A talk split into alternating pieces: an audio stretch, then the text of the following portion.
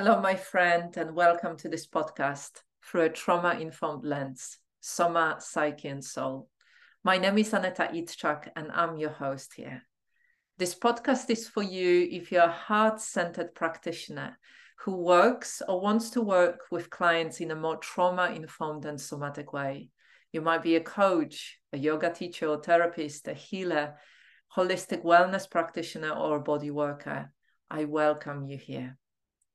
In this podcast, we are going to explore how we can connect with and support others from a more compassionate and embodied space, and in a way that includes the wholeness of our and our clients' felt experience, in a way that includes our soma, psyche, and soul. I will be sharing with you somatic practices and tools that I teach in our trauma informed somatic teacher and coach training certifications. And I will be speaking with other practitioners who, like me, are on a mission to create safer spaces and make a real positive impact within their communities and the world. I hope you will join me in this conversation and welcome again.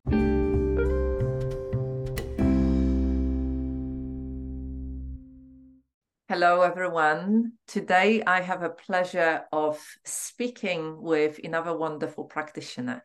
And today it's Isabelle Griffiths, who is a somatic coach who specializes in emotional resilience and embodied feminine leadership. Hello, Isabelle.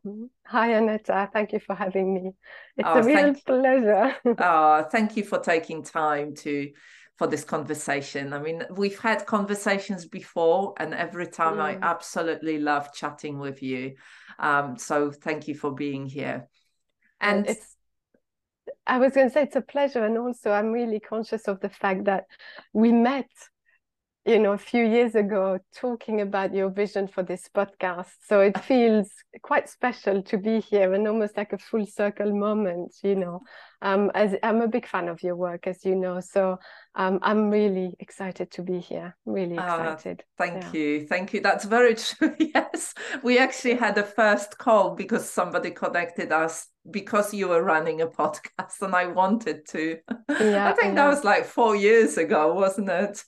yeah, it was a while ago, a while ago, probably four years. Yeah. yeah. Yeah. So thank you so much for being here. And I, you know, I'd love you, um, I'd love to start really asking you, you know, how did you end up doing this kind of work? How did you end up working as a somatic coach?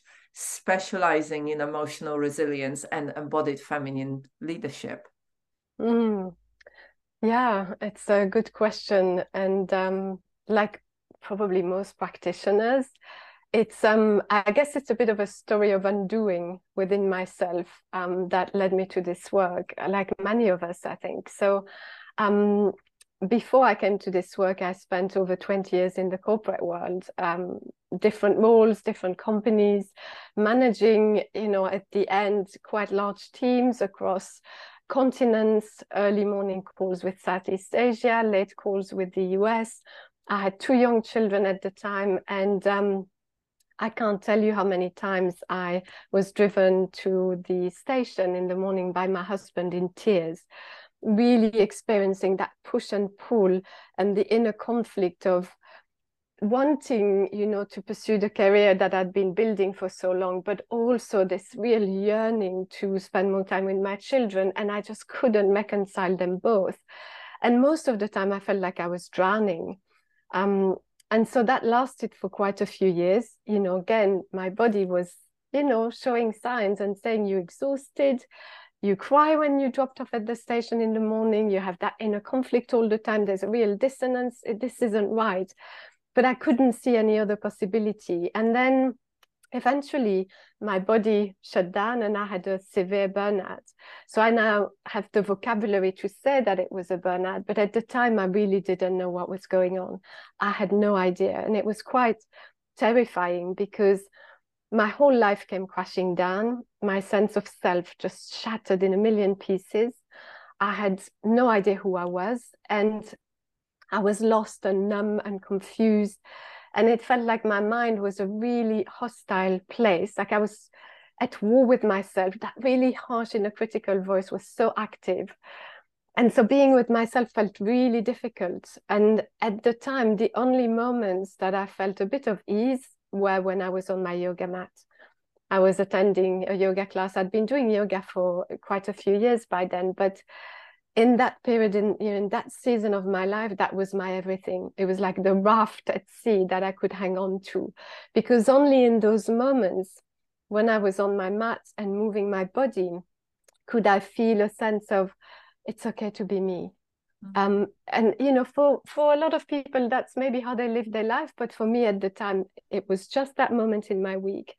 And um, you know, and I know, having studied somatics and nervous system regulation, and you know, embodiment, and all of these things, that I was in a dissociated state. I was in a functional freeze for a long time, and really, yoga was an invitation back into my body and into feeling.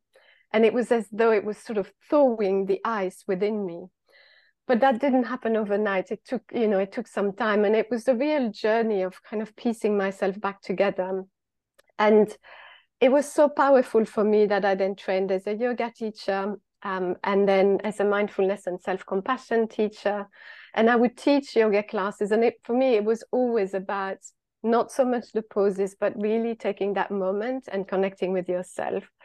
And people would come afterwards uh, after the class and, you know, share what they were going through and ask me for advice. And I felt completely inequipped to be advising anyone on, on anything. And so I decided to train as a coach and I started um, training in, I suppose, more standard modalities like NLP and transactional analysis. And then as we met, you know, embodiment, somatics, and nervous system, sort of trauma-informed approaches. And and i I think I found my place in the somatics and embodiment um, realm because really to me that's opened up so much you know the returning to my body has been everything and as as we both know, you know, we are suffering as as a society so much in part because we are disconnected from our body. And to me, if we disconnected from our body, we disconnected from our feelings. We might, you know, again, I didn't experience joy or, or, you know i was just like a flat line emotionally we disconnected from you know our feeling and sensations but we also disconnected from each other and we're disconnected from our environment and it's such um, a tragic i think way to live when all of this is available to us um, so that's how i came to this work and i'm i'm just really passionate about it yeah. yeah and I, I i love that i love that and this is what i love about you you know it comes through if the, the wisdom of your experience of going through something that was very difficult you know hitting burnout living that disconnected life and then paying the price which was your mm. burnout mm. and then further kind of disconnection and then healing journey and the learning journey and the growth and i you know whenever i speak with you it always shows like mm. i you know i know that you've gone through it i know that mm. you're not just saying those words but they are embodied within you that you are yeah. walking that talk that you understand um, what happened to you and what you know what the healing took place as well and something that you said in here about the language like you know now because of your training because of your learning, because of your own practices and growth, you know the learning, you know the language, you you understand what happened to you. But at the time, you didn't. You just knew mm. that you felt in a certain kind of way and you understood you know on a visceral level on every level of your experience that being on that yoga mat and doing those practices gave you that window of connection of being at ease. And i love the words that you used you know that it was okay to be you. That's such powerful stuff. Mm. just hearing that it really kind of like wow this is so big. And yeah I'm sure this is, you know, from my experience of working with other women and my own experience, I know that so many of us experience that and go through that. And really, yeah. many of us struggle alone. yeah yeah and and had i not you know maybe had a yoga practice or come to mindfulness and then embody you know maybe i would still be struggling alone i think you're right it's it's really the sense of it's not okay to be me or i'm not enough on some level. You know we we so many of us have that narrative on some level that i mean for years Aneta years i lived with the narrative of i am so flawed that there's no way i can be fixed. And of course that language means that we go into that that, that quest to fixing ourselves because if if something's wrong with us if we're not enough if you know we're failing on some level and burnout often we you know we look and we think everybody else is is doing fine. I'm failing. This is a failure of my own. So do i need more evidence that i'm flawed again? Um i think so many of us go through life with that narrative of there's something wrong with me.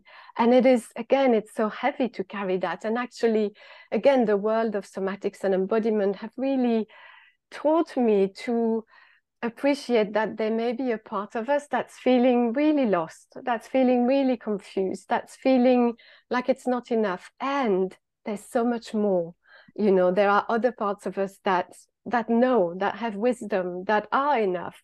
And I think if we can sort of really um, uh, sort of embrace the richness of who we are and see beyond that narrative, then so many doors open um, and you know, the most important being just feeling whole and at home within ourselves and learning to integrate these parts of us that we've kind of pushed away because you know again if i have a narrative of i'm flawed or i'm bad i'm going to be doing all i can to sort of conceal that from the world. And that will mean i need to hide the parts of me that don't seem to be perfect or are unsavory for human consumption.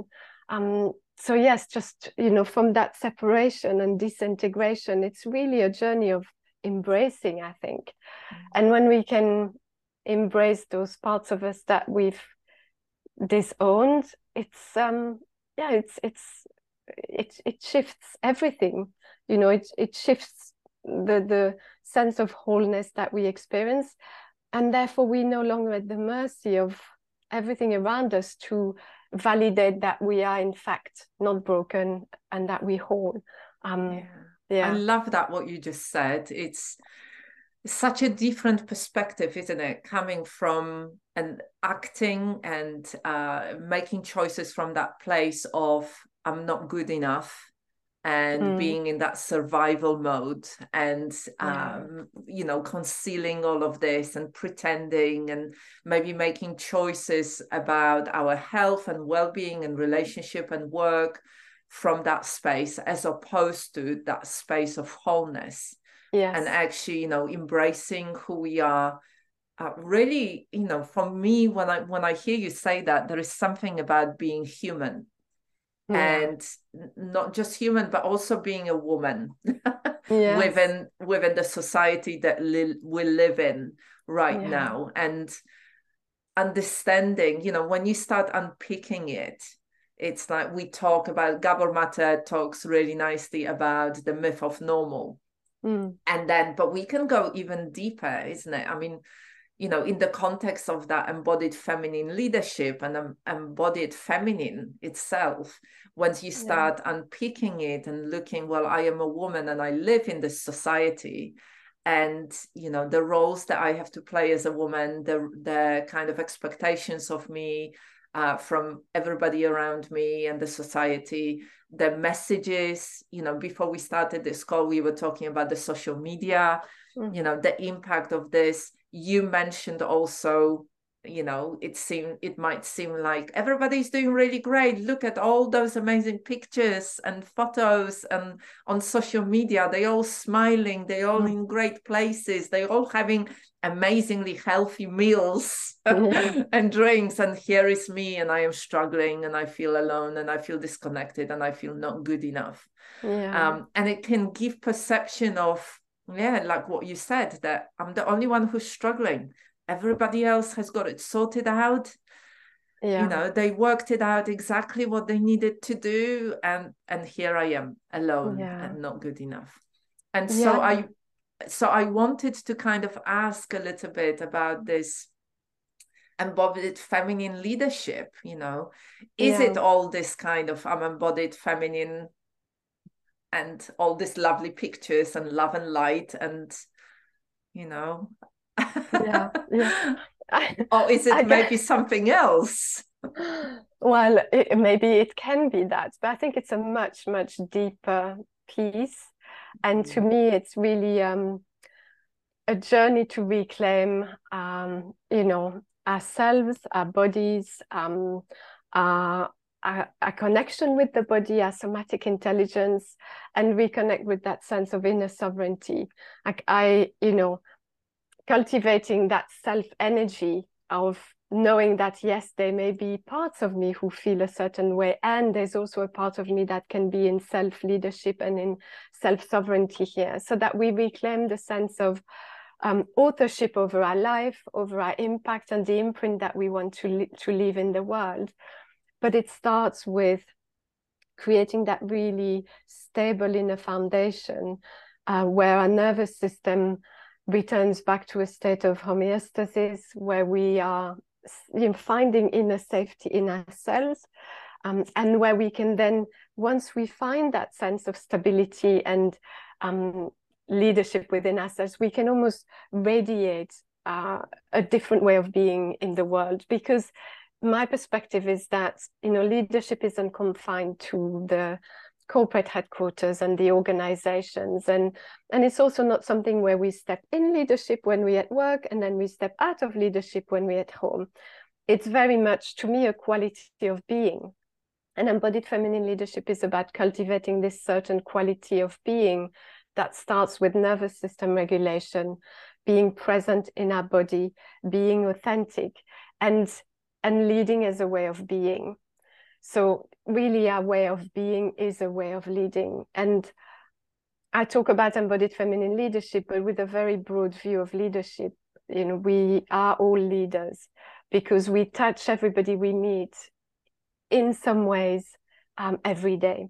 And we've talked about the dandelion before, you know, as you touch that person, you just can't know how far that ripple will go. I think we've all had moments where we felt like we had a bad day, and maybe we go and get a coffee at the coffee shop, and that person is extra kind. Like I've definitely had that experience where they could tell that I was having a bad day, and they said, It's on us today. And you think, that gesture of kindness that day is everything. To me, that's leadership. You know, it's really about who we are choosing to be and being in the world um, as a way of leading, but from a place of being rooted in our own wholeness, in our intrinsic self worth, um, in our nervous system capacity, so that we can hold other people um, and teachers are leaders because you know they they impart knowledge onto children that will maybe serve them for years to come. Mothers are leaders and fathers you know raising children. Yoga teachers standing in you know, i know firsthand if i hadn't received the leadership from that yoga teacher i don't know where i'd be. Um, and people working in communities to raise, to raise funds for those who are less fortunate or to even come together in celebration. So again, when I talk about embodied feminine leadership, to me, it's um, it's a personal journey. Um, it's a doorway and an invitation that we presented with at some point in our life, and it's a movement because as we are embracing that way of being, we, you know, we become part of a network of co-regulated nervous system um, and of women who are choosing to have um, to, to step fully into who they are and therefore have a completely different impact in the world. Does, does it make sense? Yeah, completely. I love it. You speak my language completely. yeah. I love speaking with you. And and yes, we did talk about that dandelion effect in the past. And and you know, we, as you just said, we never know how we're gonna impact somebody and that kind of uh, domino effect of you know how we are um, engaging how we are in this process and this dance of co-regulation or dysregulation and everything that we say will have impact because we can't separate individual from the environment and we are part of each other's environment really yeah. and you know you're talking about that word leadership you know do you mm-hmm. consider yourself a leader and you know when i ask that in the in my training certifications people normally say no yeah. or women you know and men normally say no even though they are practitioners already even though they are teachers uh, you know, coaches or yoga teachers or wellness practitioners, even though they are very clearly seen by their communities within their work and their clients as leaders, yet there is still this resistance of I don't want to call myself a leader. And it, it's such a, it comes with so many different connotations and expectations. And I guess for me, if I think about this when I went through that process of really embracing uh, the responsibility and accountability of you know leadership and and embracing it fully for me the the thing that was coming up the most there is i had the most resistance towards it because of the examples that we see within our yeah. governments within positions of power of how people behave who are called leaders um, yeah. and for all of us to watch and yeah. really feeling quite um, I guess despondent to some level of not being able to change it or impact it, but really witnessing it all. And yeah. I, I think that's the challenge, isn't it, with that word? Yeah. Yeah, I think you've you've hit the nail on the head. I think from again from my experience of working with women, um, and being in you know more traditional leadership um, in in the workplace there's a real paradox um, because on the one hand women may want to be leaders and to embrace that sense of creating an impact. And they don't identify with what's been called leadership up until this point.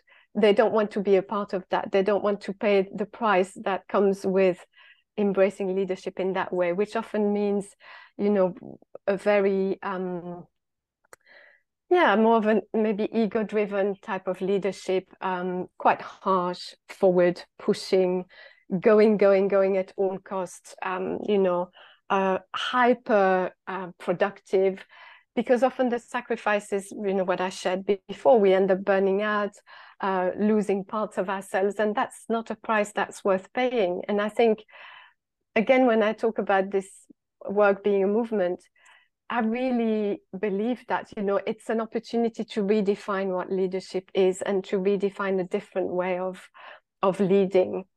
And I think again when we look at some um, research, we know even in the workplace that the kind of leadership that women have exhibited through the pandemic, for example, which is much more compassionate and human, and um, you know taking care of people, leads to better outcomes. And so we know that the world needs more of that.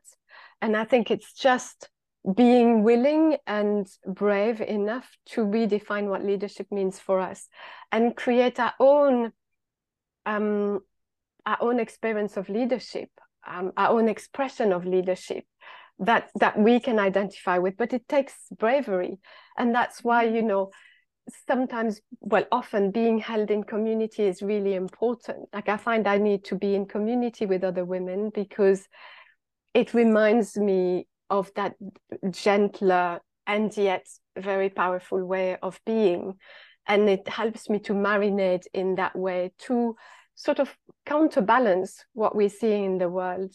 Um, so yeah it takes bravery because it's a it's tapping into really what feels true to you and bringing that outwardly and meeting our growth edge because it's uh, it's going to be uncomfortable. Um, you know, you talked about the, the, the sort of experience of being raised in a woman's body and women's narratives earlier. And ultimately, I think we end up with a narrative that says it isn't safe to be fully who I am. And if it isn't safe to be fully who I am, and what I'm seeing leadership to be is this version of leadership that I don't identify with, I'm going to have to come out, not only come out of my of myself and, you know, be more fully me, but come out and step more boldly into myself by becoming a leader. And that's that's scary and that's why the nervous system work is really important and the embodiment work is really important because we can't ever um, grow faster than our nervous system's capacity to embrace our vision. Um, so yeah it takes and that's also why we talked about this before we need to start at the level of our nervous system when we begin this journey into you know embodied feminine leadership or, or any journey really. Because if we jump to let's say somebody is in the workplace and they want to be promoted, but there all sorts of things are coming up.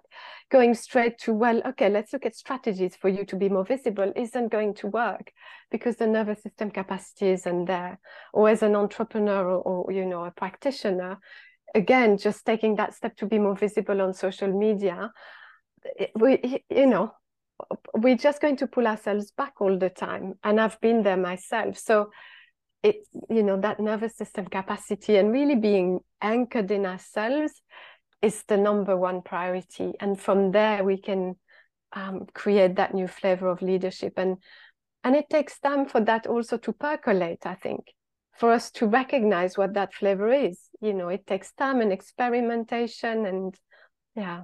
Yeah, time plays a big part in all of this, isn't it? It's like yeah. with the embodiment, with nervous system regulation, with healing, with post traumatic growth, there isn't a shortcut. There isn't a one, you know, do a swoosh no, method no. and it's done and it's fixed and it's released and you yes. know we can we can say so many things and use the language in that way but the reality of it is that if you want to become embodied and more more within the nervous system regulation and stability and presence it really takes time doesn't it it's like baby yeah. steps work um and i yeah. think it's it's really the same with leadership isn't it it's like sometimes when people step up too quickly into those roles or they they haven't done the inner work themselves they do not have that capacity to hold it mm-hmm. uh, and to become who they need to become in order for it to work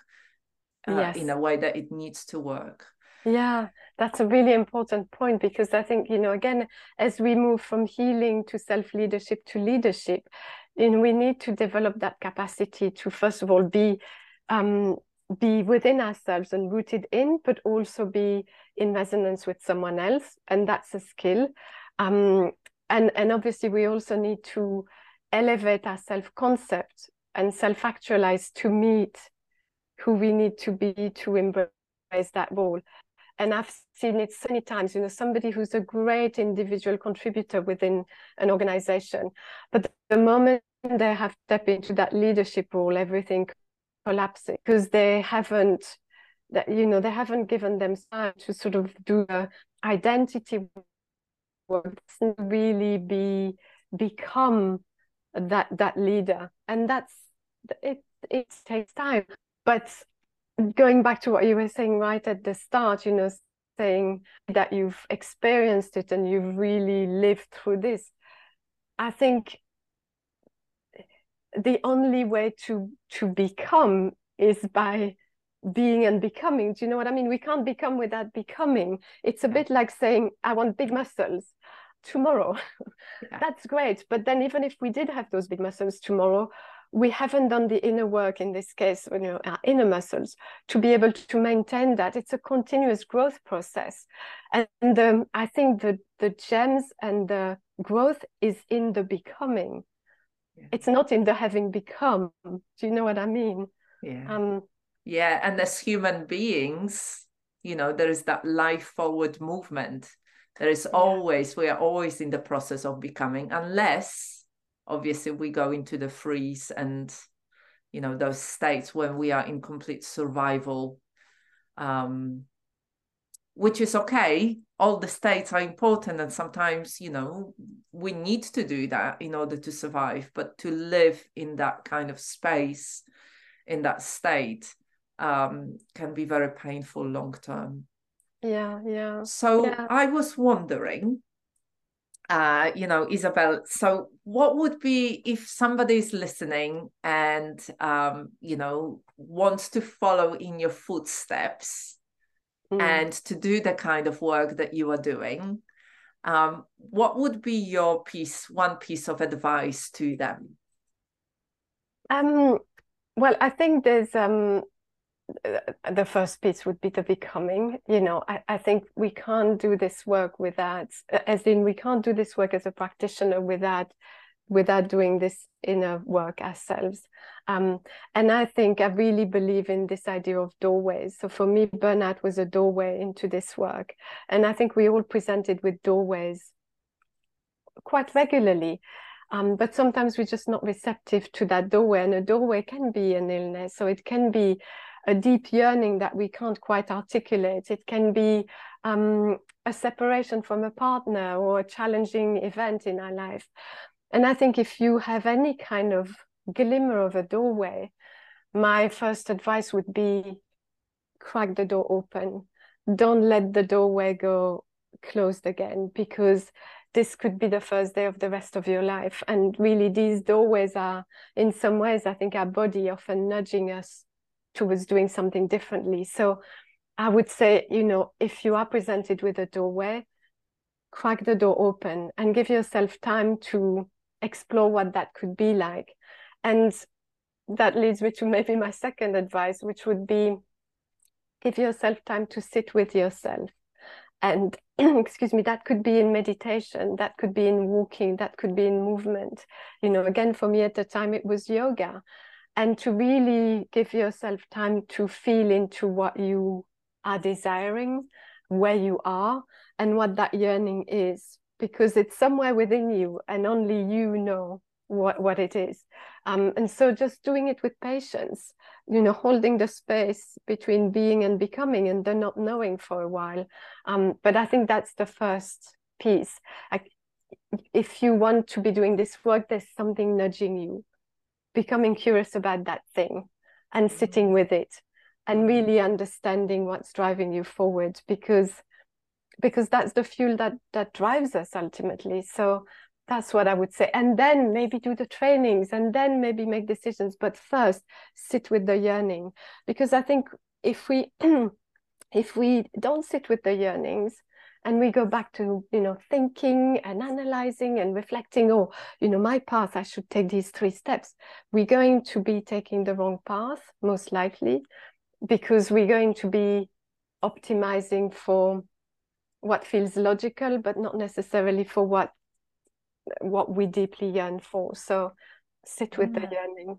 Yeah, I love that. What came up for me, it's like it's such a more embodied and feminine approach rather than oh let's do pros and cons yes. write it all out and kind of oh what would be the most you know uh, accepted step next step and it's it's this kind of tuning in to your inner wisdom really seeing because ultimately i mean it always comes back for me it's like ultimately you only got one life the time yeah. passes really quickly you know i i just turned 50 a few yeah. weeks back it's like how did that happen it's you know yeah I Just agree. a while ago, I was 18 year old girl in London, and now suddenly I'm 50. I'm here. You know, my my body is changing. My life is different.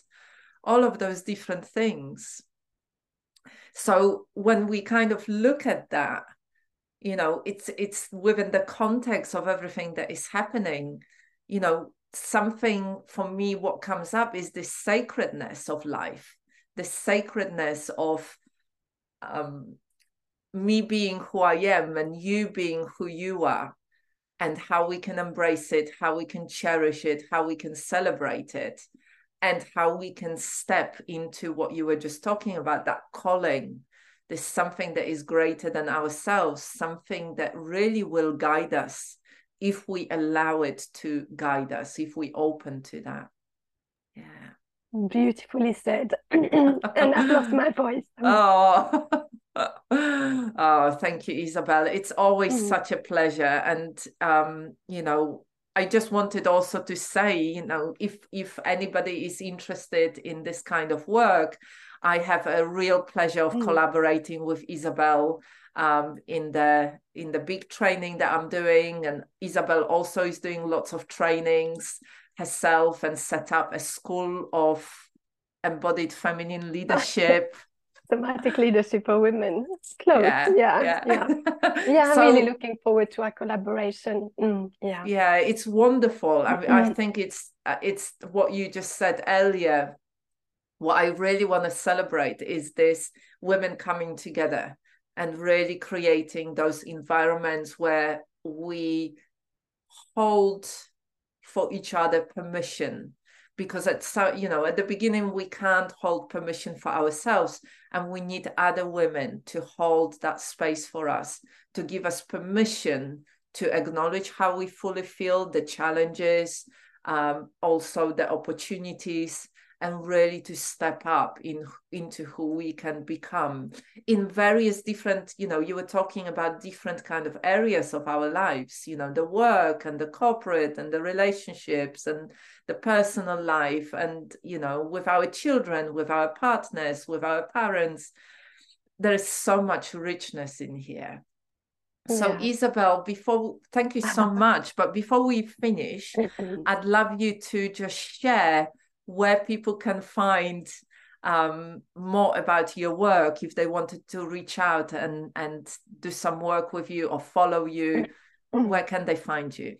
Yeah i think the best place apologies my voice is just i have something stuck in my throat. Um, the best place is the school of somatic leadership for women.com um, to find more about my work. And then you can also find me on linkedin if you are on linkedin. Um, my handle is Isabelle Wies, W I E S, and then Griffith with no S at the end. Um, but yes, thank you so much for having me. It's been, a, as usual, a really rich and um, and insightful conversation, and I'm always grateful for the time that we spend together. Thank you, uh, Aneta. Thank you so much, Isabelle, and I'm really looking forward to collaborating more and growing more and seeing you know and creating that movement. I love that word that movement um, to really make the world um, a more accessible and safer place. Yeah. yes thank, absolutely thank you. thank you aneta thank you isabelle.